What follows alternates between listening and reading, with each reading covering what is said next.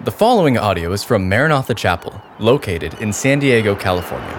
For more information about Maranatha Chapel, please visit www.maranathachapel.org. Go ahead and turn in your Bibles to Mark's Gospel, chapter 9. Uh, we're going to look at the first eight verses, and the first eight verses uh, contain the, the uh, transfiguration, is what my Bible calls it. This is this physical change that Jesus experiences uh, on the Mount of Transfiguration. It's where his disciples have an opportunity to see him in all of his glory. That's what we're going to talk about tonight. And so I'm going to go ahead and read, beginning in verse 1, which actually connects cha- the end of chapter 8 and chapter 9. And he, Jesus, said to them, Truly I say to you, there are some standing here who will not taste death. That is, that they will not die until they see the kingdom of God after it has come with power. And the reason this is important to remember is because we're moving off Jesus' initial explanation to his disciples in preparation for his death.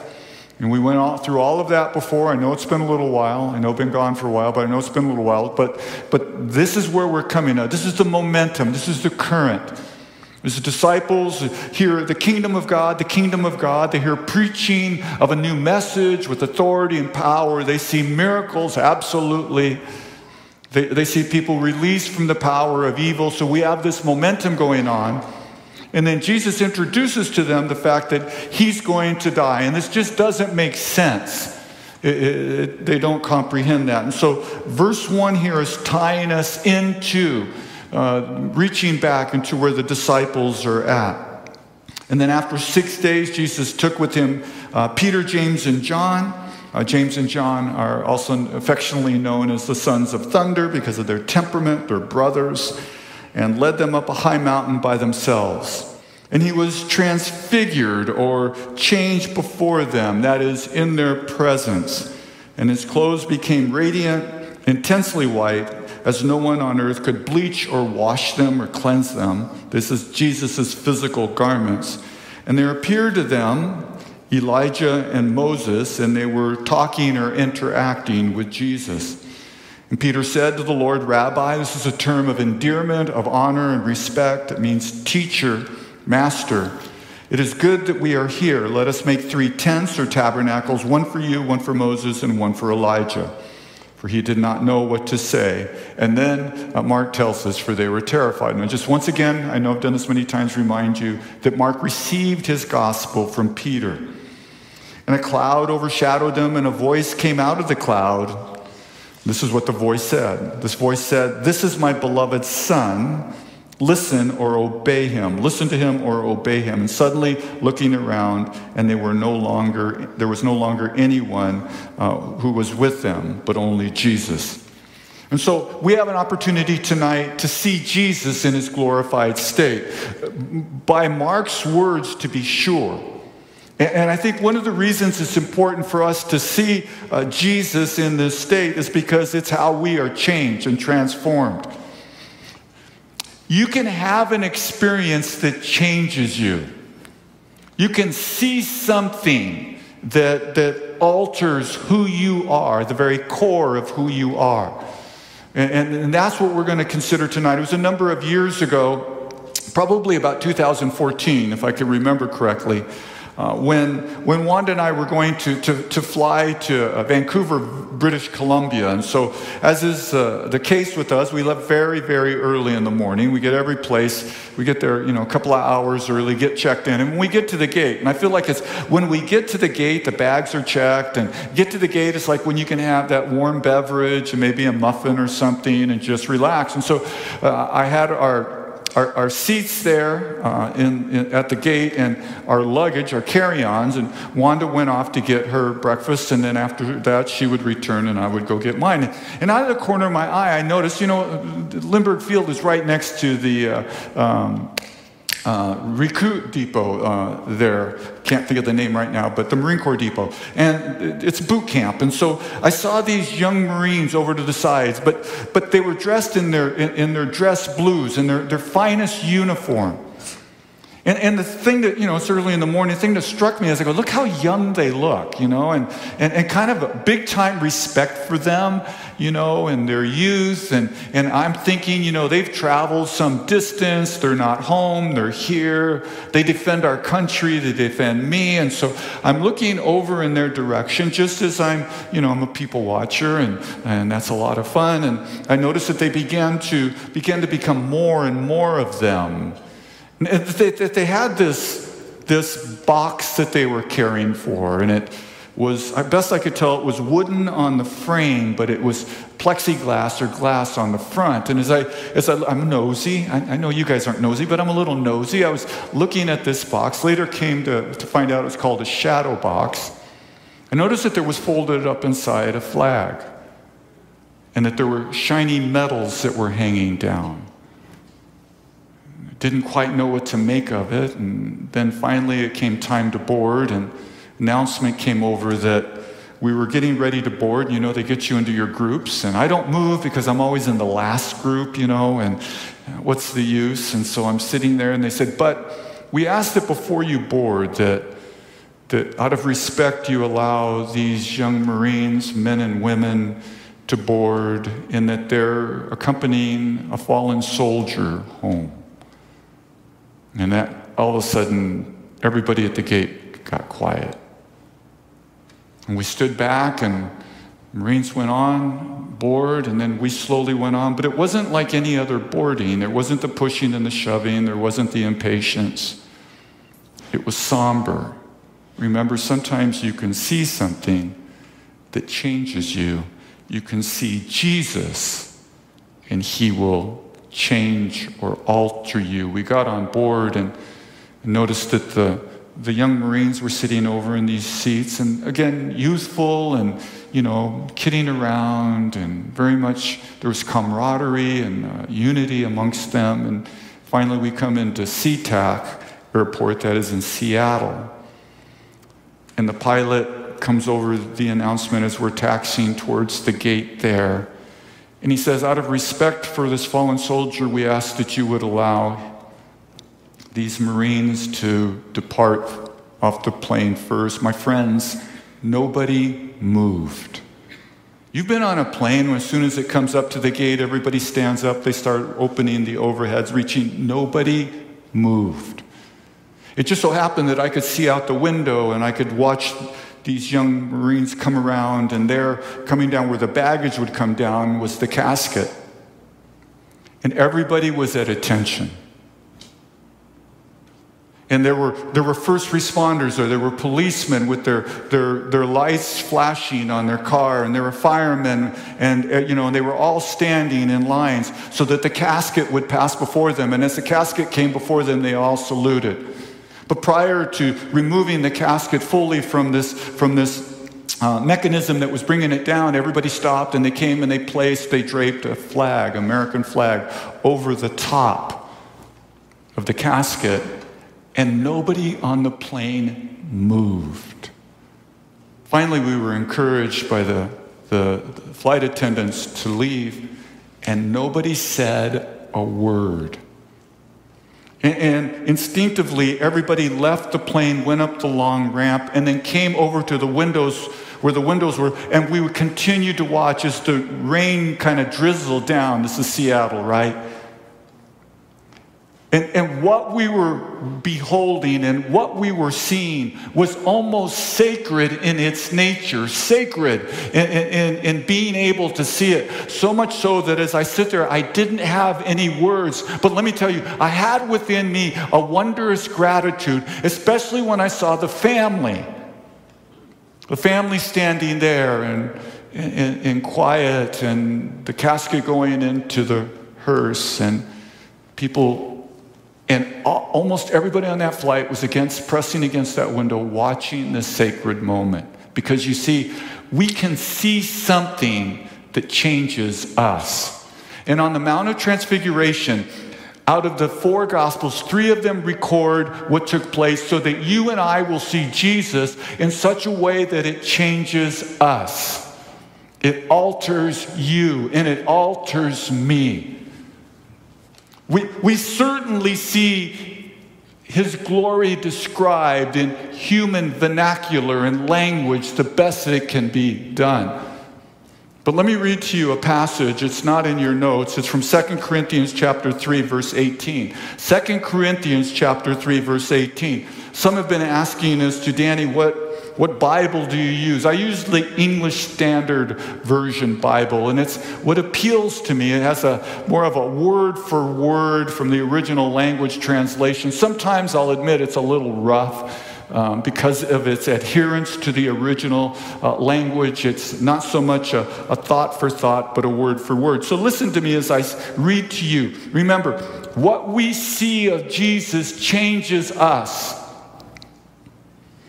In 2 Corinthians 3:18, Paul says, "And we all, all of us, he's writing to Christians, all of us, and we all, with unveiled, unencumbered vision, with clarity of sight, beholding the glory of the Lord. And that's what we see tonight on the Transfiguration. We behold the glory of the Lord, are being transformed into his image from one degree of glory to another, for this comes from this Lord who is the Spirit. That when you and I worship, we see Jesus. That when you and I consider the Word or communion, as we're going to, at the conclusion of our Bible study, all together observe communion together, that when you and I fellowship with each other, when you and I stop and think about the things the Spirit is welling up within us, when we experience this, we are being changed gradually, right? One degree of glory to another, but you are being changed and transformed into the image of Christ. So much so that when you are presented to God on that last day, you will be like Jesus.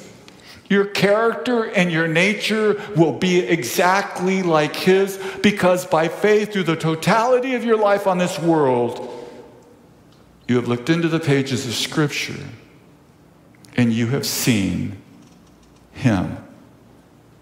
And that's what we're going to talk about tonight.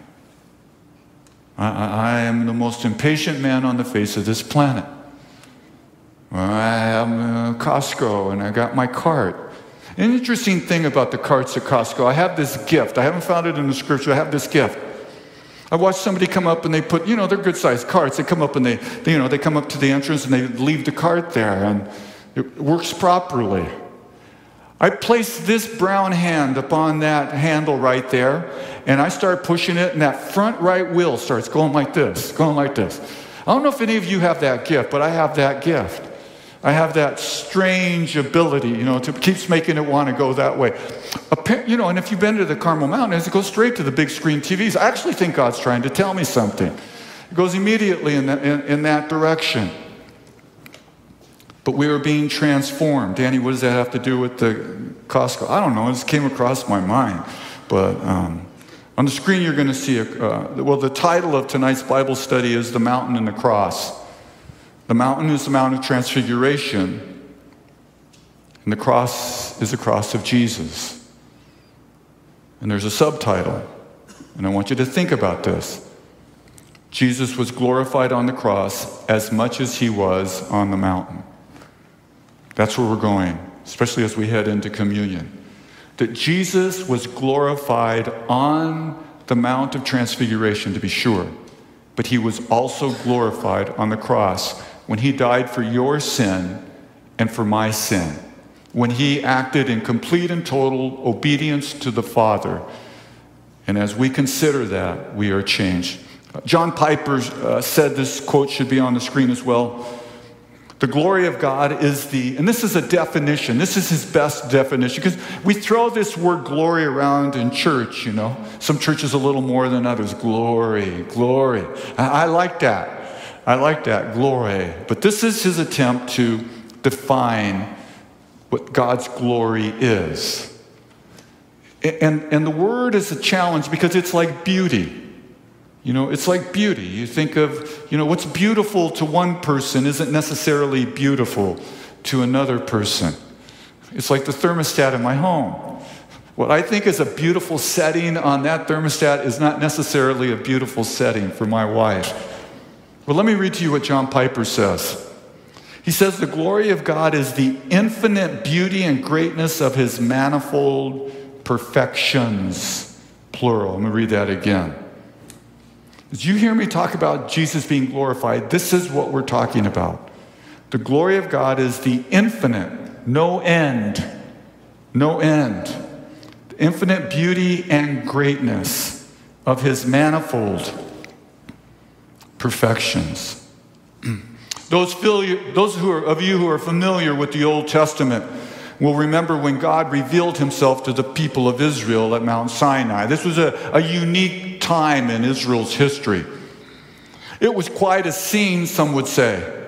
The sizable mountain Sinai quaked in response to God's presence.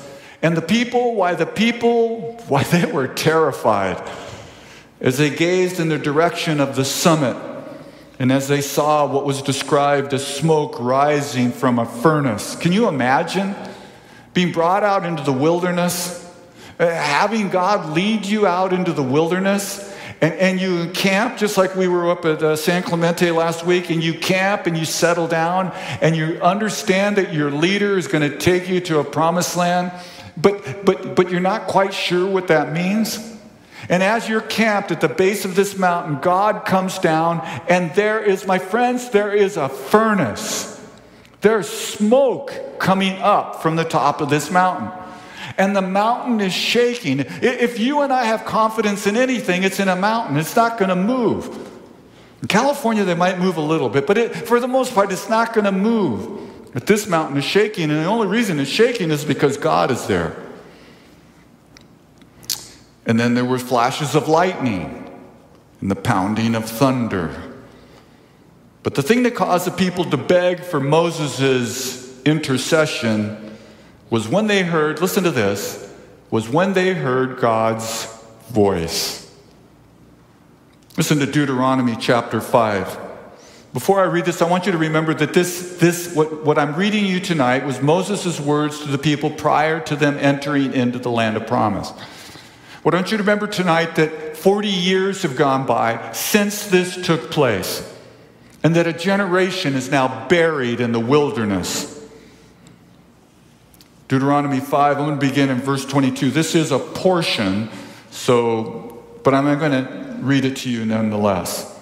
Listen to what Moses said to these people in preparation to enter the land.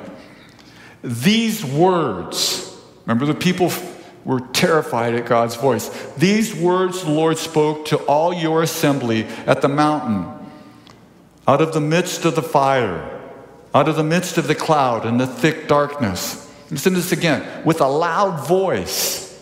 And he added no more. That it is everything that was said was completed. And he wrote them on two tablets of stone and gave them to me. This is Moses testifying as to what happened. And as soon as you heard the voice out of the midst of the darkness, while the mountain was burning with fire, you came near to me. All the heads of your tribes and all of your elders, that is, all of the leaders of Israel, you came to me.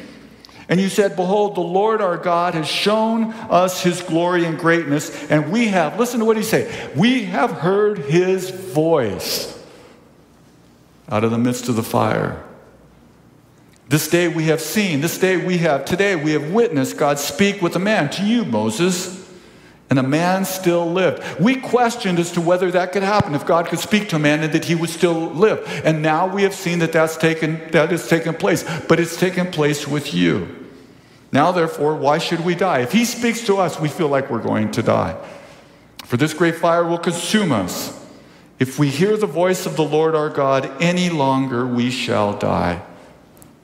For who is there of all flesh, of all humanity, that has heard the voice of the living God speaking out of the midst of the fire as we have, and has still lived? Now listen to verse 27, and I'll be done. Now with the Bible study with this portion of Scripture. So they tell Moses, Go near, you go to him. We're not going to go to him. Go near and hear all that the Lord our God will say, and speak to us. You come and tell us what the Lord our God will speak to you, and we will hear it and we will do it. Basically, they're saying we can't stand God. His voice is terrible to us. It's frightening to us. It, it, shakes not only the mountain, but it shakes us as we hear it out of the fire, out of the darkness, out of this, this terrible scene. I want you to know that unfortunately, much of Israel's history is a record of them not following through on their promise in verse 27 when they tell Moses, God will speak to you and we will hear it and do it. But tonight we go to a different mountain. We're no longer at Sinai. There's going to be some contrast, but we're no longer at Sinai. We go to a different mountain. And there God will speak for the purpose of man to come near, for the purpose of you and I to draw near, to be close by. And get this men will see God and live. This isn't Sinai where you would see God and die. They will see God and they will live. And I want you, as you sit here tonight, I want you to think about seeing Jesus. Remember, that is how you're changed, that is how you're transformed. But I want you to know that is how you really live. Many promises in this world on how to live. Many promises that, uh, that in various ways that if you do this or you achieve that, then you will really live. But I'm here to tell you tonight that the only way you will live is, is if you see Jesus tonight. In Hebrews chapter 1, verse 3, the writer of Hebrews captures this idea of Jesus. He is the radiance of the glory of God and the exact imprint of his nature. That is, in Jesus we see God, and he upholds the universe by the word of, of his power. And after making purifications for sin, he sat down at the right hand of, of the majesty on high.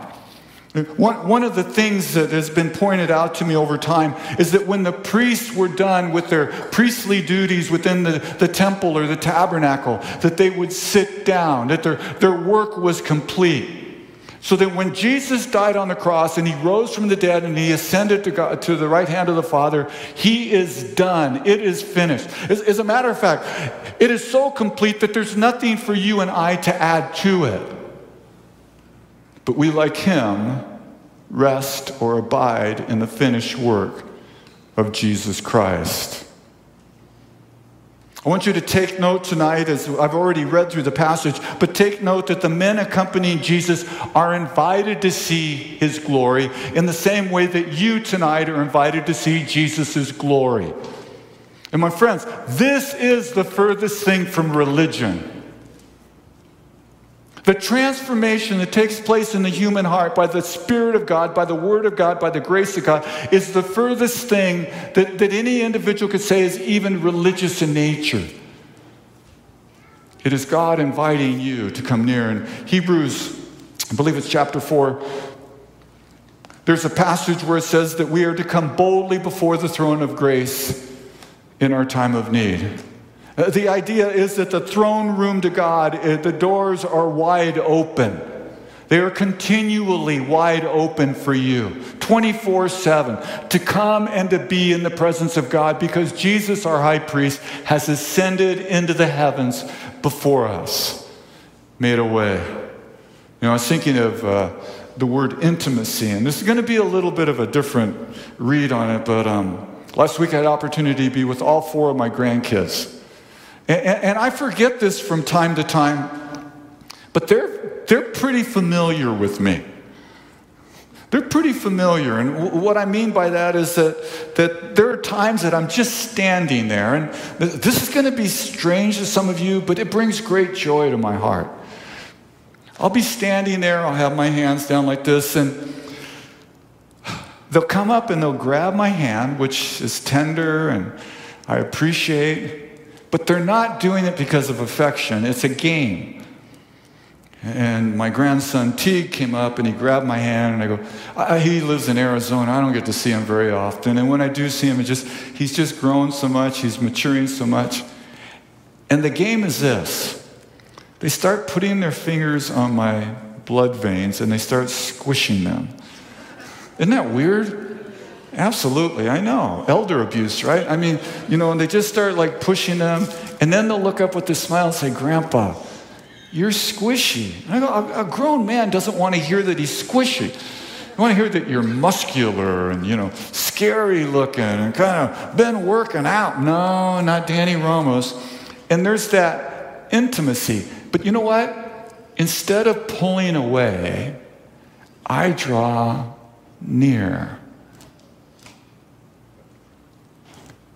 Jesus' glorification on the Mount of Transfiguration is God's invitation for you to draw near, to not be afraid of his voice, and to realize that Jesus is the representation of his love for you and his grace. Don't touch my veins. On Sinai, man was prohibited from seeing God. In Exodus 33 20, God speaking to Moses said, You cannot see my face, for man shall not see me and live. God was telling Moses, again, Sinai, the law, that no man could endure being in the presence of God's holiness. But I want you to consider that with Jesus on the mountain, having invited his disciples to be with him to have this experience, that with Jesus on the mountain, hearing the Father's words, seeing the presence of Moses, who represented the law, Sinai, the presence of Elijah, representing or standing in for the prophets, is where God's multifaceted perfection is revealed, not only to his disciples, but to you and to me. And he calls for you tonight to come near. On the, cro- uh, on the screen, you should see this quote At the cross, we see Christ's glory through tears of sorrow. On the mountain, his glory through tears of joy. Our story, as I said, is, is recorded in all three synoptic gospels. In Matthew, it's in chapter 17, and Luke, chapter 9. I'm going to read a little bit from Luke tonight. It's important, it's important to have Jesus' mention of his death, his resurrection from Mark 8 in mind as you read this. Two things the transfiguration prefigures Christ's resurrection. Remember, he's been talking about dying. But when they see him on the mountain, they're seen as him as he will be post resurrection. Then, lastly, at his second coming. I think that his second coming, that is when Christ returns to this world, will shake this world in the same way that God's presence shook the mountain in the wilderness. When Jesus returns and speaks, everyone will be silent. Every human being on the face of this planet will be silent. As a matter of fact, I don't see how they can breathe in his presence. He is coming with glory and might. L- listen to John's description from the island of Patmos in Revelation 1, verses 12 through 16. John is an aged man. He was on the Mount of Transfiguration. He was one of the three fishermen that were with Jesus. He's probably the last apostle living and he's likely in his 90s when he says, Then I turned to see the voice that was speaking to me. And on turning, I saw seven golden lampstands. He's a representative of seven churches in Asia Minor. In the midst of the lampstands, there was one like the Son of Man. This is how Jesus described himself. It's a title out of Daniel that describes him. He uses to describe himself more than any other title. And what does he say of Jesus? That he was clothed with a long robe and a golden sash around his chest. This is descriptive of the high priest.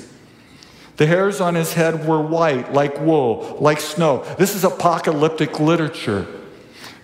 John is doing the best that he can to grab things out of this world in order to describe the God he sees. He's doing the, he's a first century man. He's a Galilean. And he sees Jesus and he starts grabbing words as he writes down. He is like this, and he is like this, and he is like that. His eyes were like a flame of fire. His feet were like burnished bronze refined in a furnace. And his voice was like the roar of many waters. In his right hand he held seven stars, and from his mouth came a sharp, two edged sword. And his face was like the sun shining in full strength. And my friends, if you were to take this description and compare it to what we're going to see here in a minute, you would say that, that, that Jesus' glorification on the island of Patmos was a glimpse years earlier when they were on the Mount of Transfiguration. The other Gospels, Luke and Matthew, tell us that Peter, James, and John were invited by Jesus to go on the top of the mountain to pray. This was something Jesus did regularly. This wouldn't have seemed different to the disciples. It would have seemed like any other time. He's having us go pray with him, he's having us to encourage him, he's teaching us, he's instructing us. But this would be unlike any other time. Why? Because they were afraid. And they didn't understand, they didn't comprehend what Jesus was saying about his death, burial, and resurrection. And the answer, the answer was that they would see Jesus in, in exactly as he would be after his resurrection. And sometimes you and I are afraid. Sometimes you and I, well, to speak for myself, sometimes we have anxiety and we worry. Sometimes we look at circumstances around us and we lose our bearing. And the answer is that we see Jesus glorified. And that we realize that God has everything under control. God has everything in your life and in my life. And even in this world, He is, has it under control. And our remedy is to see Jesus. Remember 2 Corinthians 3:18. As we behold him, we are transformed. We experience his peace, we experience his strengthening. These are the same disciples who went with Jesus to, to Jairus' house when Jesus rose his daughter, raised his daughter from the dead. These men would also follow Jesus deep into the Garden of Gethsemane as well as here on the mountain.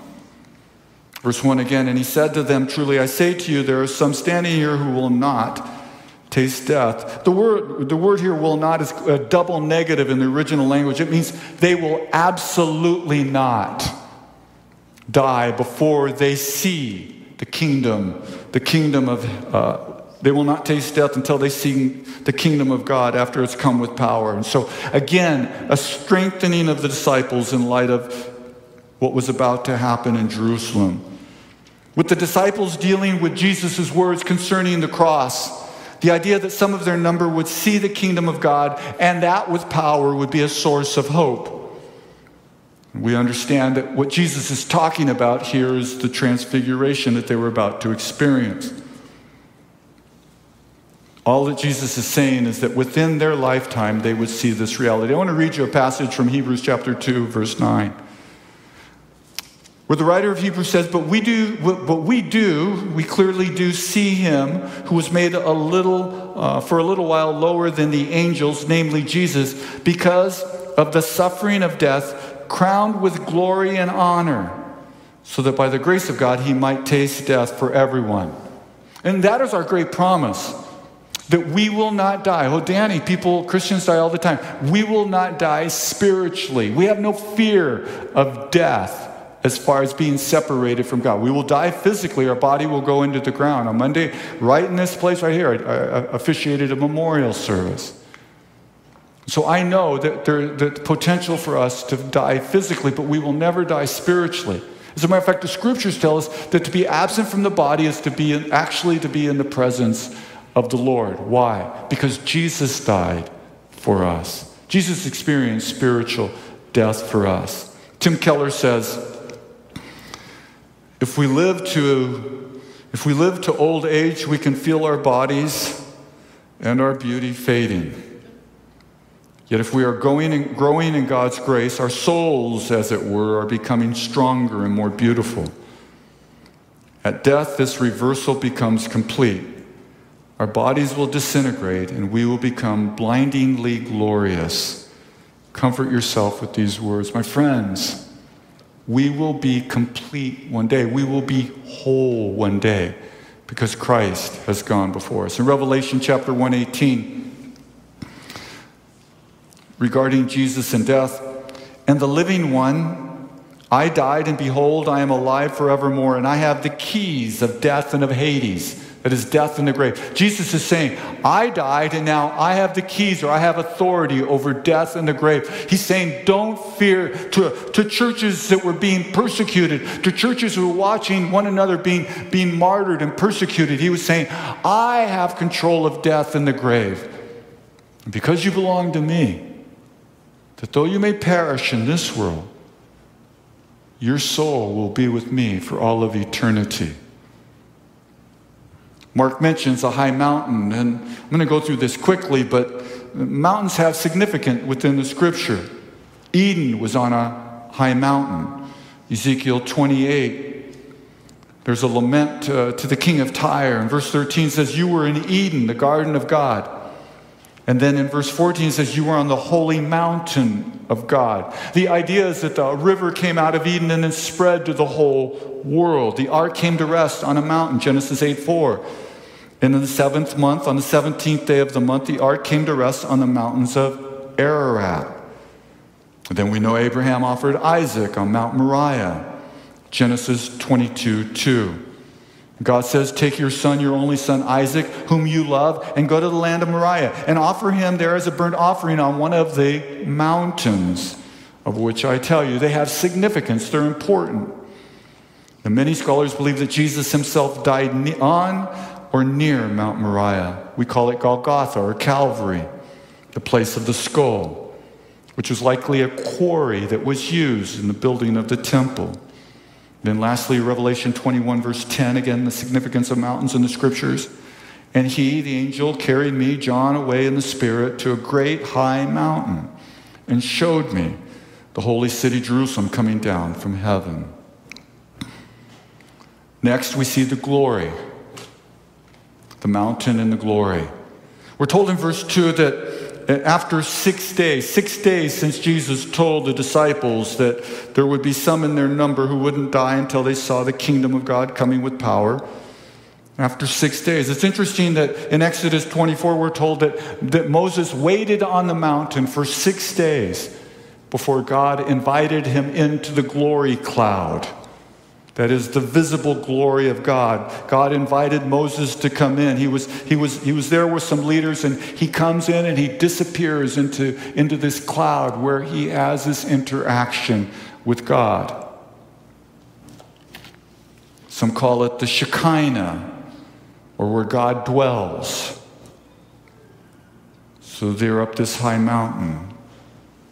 Context has the disciples with Jesus just before this at Caesarea Philippi. If you're at Caesarea Philippi,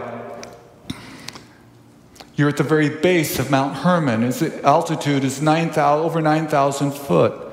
So, although we're not told which mountain this is or where on the mountain they are, we some assume that it's Mount Hermon. And so, while he was praying on the mountain, Jesus is transfigured, metamorpho, that is, his glory is revealed, and the disciples are invited to see it. He is changed, and it impacts him. But, Danny, how do we see it? We, by faith, see Jesus in the pages of Scripture. We see Jesus when we worship. We truly see Jesus as the Spirit works in us and through us, and we are transformed. 2 Peter chapter 1, verse 17, Peter writes, For when he received honor and glory from God the Father, and the voice was borne to him by the majestic glory, this is my beloved Son, with whom I'm well pleased. We ourselves heard this very voice borne from heaven for we were with him on the holy mountain. Peter wants you to know tonight that he saw the glory of God. John puts it another way, John 1:14. And the word became flesh and dwelt among us, and we have seen his glory, glory as of the only son of the Father, full of grace and truth. This evening I would like to encourage you that as you read through the scriptures, that you would see Jesus. Remember, Jesus would tell Philip, If you've seen me, you have seen the Father. Danny, what do we look for? We look in Jesus for God's goodness and His mercy and His grace and His tenderness and His love. And when we see His character and His nature, we see the Father. And when we see the Father, we are changed and transformed. In Luke chapter 9, just a couple of verses, Verse 29, it says, And as he was praying, the appearance of his face was altered, and his clothing became dazzling white. I want you to see Jesus with glory emanating out of him. Was unique when Moses went into the cloud and came out. He, I don't like the word, but he glowed. He reflected God's glory in the same way that the moon reflects the sun's light. Jesus is not reflecting anybody's glory, He is the source of glory. Again, Luke is helpful regarding Moses and Elijah. We're almost done. Again, chapter 9, this time verses 30 and 31. And behold, two men were talking with him, Moses and Elijah, who appeared in glory. They themselves, they themselves had a degree of glory and spoke of his departure this is what they were talking about. They were talking about Jerusalem. They were talking about the cross. They were talking about what Jesus was about to do. Listen, when Jesus reveals his glory, he's talking about going to the cross and dying for us.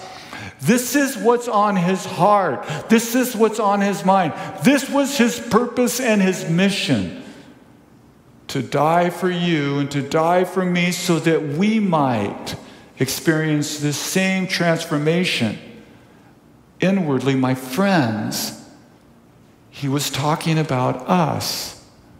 Remember again in Hebrews, this time, chapter 12, fixing your eyes on Jesus, the author, the originator, and finisher, completer of our faith, who for the joy that was set before him endured the cross. Listen, despising the shame but Danny, how did the disciples know who these men were? Did they have the Maranatha greeter ushers badge on that said Moses and Elijah? And, and, weren't a lot of people named Moses and Elijah. Well, some think that perhaps afterwards Jesus explained to them as to whom he was speaking to and the content of their conversation. And it's interesting that Mark leaves out what Luke is happy to tell you and that is that the disciples had fallen asleep. Isn't it interesting the humanity that enters into the Word of God? Yeah. Mark's like, we were doing this, and they were doing this, and they were doing that. And Luke goes, oh, by the way, they fell asleep. I, I say this with a bit of humility. I think it was a couple of weeks ago, I was in a prayer meeting, and I did exactly the same thing. It was warm, I was tired. And as everybody's praying, I'm listening, amen, amen, amen. And I fell asleep. Amen. We're going to wrap up with a couple of things because Peter says, Rabbi, it is good that we are here. Let us build these three tents, again, tabernacles for each one of you. And then Mark tells us the reason that he did so is because he didn't know what to say.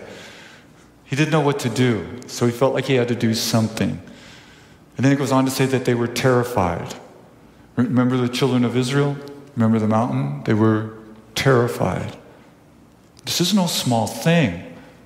Is no casual thing. Remember the, the young soldier that was being, his casket was going down. This is no small thing. It's very serious, very sobering. Something that, Peter, something that Peter's intent may have been to extend the time of Jesus' glorification in the building of these tents, which in his mind would have delayed the cross. We don't know. We close with this. A cloud overshadowed them, and a voice came out of the cloud This is my beloved Son, listen to him.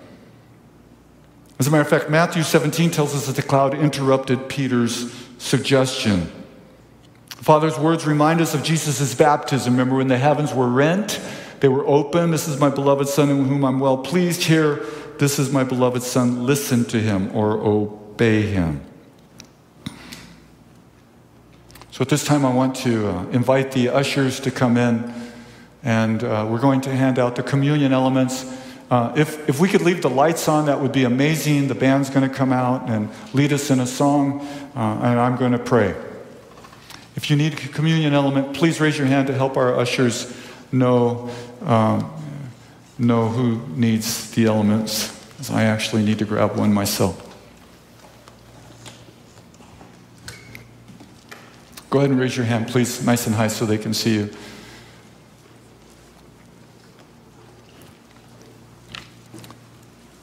So, Father, this evening, with eyes of faith, we behold the glory of your, your only Son.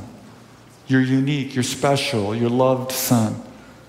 We behold Jesus, who's obedient, Jesus, who cares. Jesus, who, when he was on the temple, on the mount, interacted with the saints of the Old Testament regarding the cross. It's as though in his humanity, he would allow himself to lean upon Moses and Elijah as they conversed about what was about to happen in Jerusalem. It's that his very transformation speaks to us of a God who cares about us, of a God who wants to deal with our sin because of that love, to wash us and cleanse us and to make us new to give us an eternity in His presence, to one day make all things new, to be able to say, For the old things have passed away, I have made all things new, and to open the door wide to us as we behold who you are.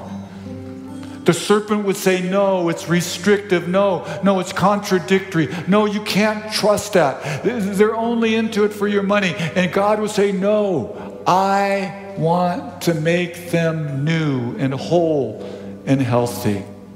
So tonight, Lord, prior to us taking communion, we ask that you would prepare our hearts. And in these elements, in these very simple, common elements, that we would see Jesus. Thank you for listening to this podcast from Maranatha Chapel. If you haven't already, please subscribe for weekly messages. Feel free to share this podcast and join us for our midweek revive service held Wednesday evenings. Visit our website at www.maranathachapel.org for more information.